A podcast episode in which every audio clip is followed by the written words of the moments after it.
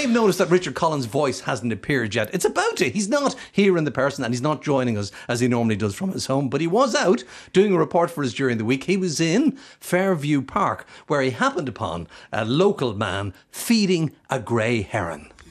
We call him Henno, the heron. Henno? Henno, yeah. Big God. And how long are you looking after Henno?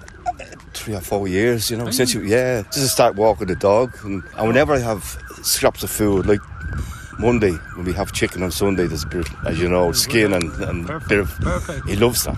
He loves that, Yeah. does he? And what about the dog? Does the dog frighten him off? No, no. He's, he's around here somewhere. But he actually knows me. If he's up over on the roof or he's across the river there, hmm. And he sees me coming, he'll come on land. He knows where his bread is buttered. He, Oh, he does, does, He he does. And tell me now, do you come at the same time every day? Has he learned to? Roughly, yes. He knows to expect Yes, you. yeah. That sort of thing. You- well, do, when you go away on holidays or something, do you worry about the poor old heron No, there's actually there's other people that uh, feed him as well. They're not in your league. Oh though. yes, yeah, yeah. They're not in your league. He's very modest. You're very modest. and you just give him whatever you scraps you have, and he'll eat anything. That's an interesting side. He won't. He don't think did the likes of bread now, you know, or wouldn't bother. pot- potatoes, or it's mostly meat and chicken and you know that type of.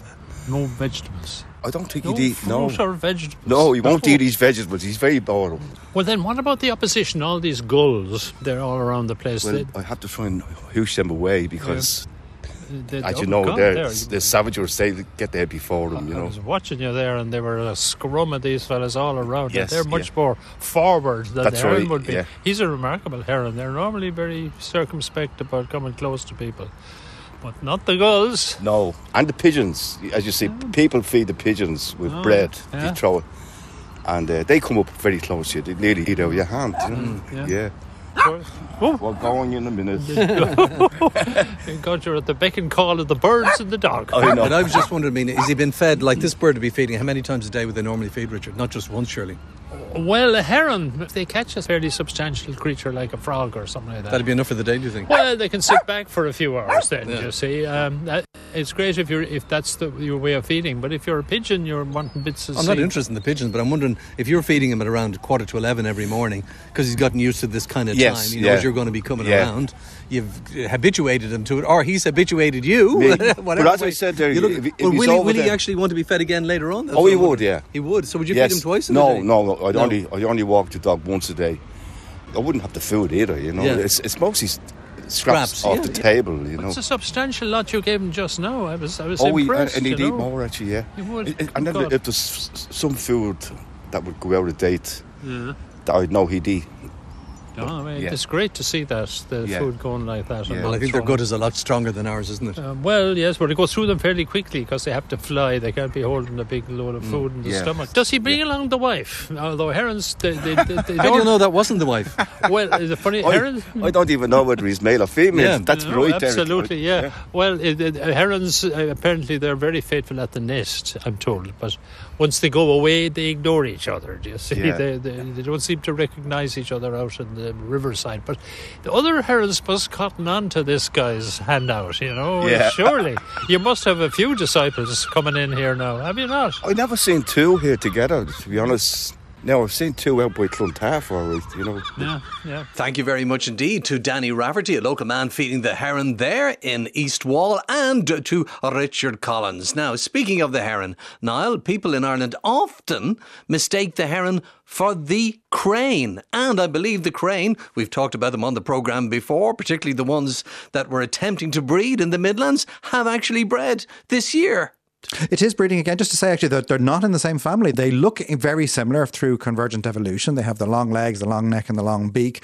Uh, and indeed, in in many places in Ireland, people now call the grey heron the crane. People, You know, the, the name has been transferred because there's a long folk memory of cranes in Ireland. But actually, they're not that close related at all. They belong to, to, to quite different families of bird.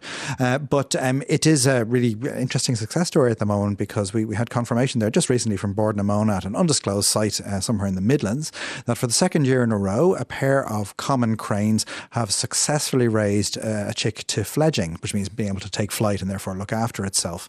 Um, so, uh, despite the fact that the name is common crane, it's by no means common in Ireland. It once was, um, but it was uh, once because the Irish word for it, car, is in a lot of place names as yep. well. And Lorcan O'Toole wrote a great book on the crane, and he was going on about how many car place names there are all around the country. So, Corr is the Irish name. Is it C O Father? No, C O R R. C O R R. Yeah, Corriescan. And now I see that that's what they're using on the heron now. Corr réisc, the same word, but yep. the place names, according to Lorcan, were from the crane itself. But I mean, you were saying they're not related. I mean, the crane's a migratory species, and the heron is firmly fixed here, so they have different habits. I mean, every year, the, presumably the cranes flew over Ireland, looked down, and said, "Oh, not staying there." so I mean, obviously they must see that habitat has now been made it's suitable that they could nest in because they nest on the ground, don't they? They do. They're ground nesters, yeah. and they like big open expanses of, of bog essentially. So parts of Scandinavia, for example, where there's still extensive bogland, they're quite common there as breeders. There's quite a lot of them wintering in uh, in in France at some of the lakes there. There's quite a lot winter in the Iberian Peninsula.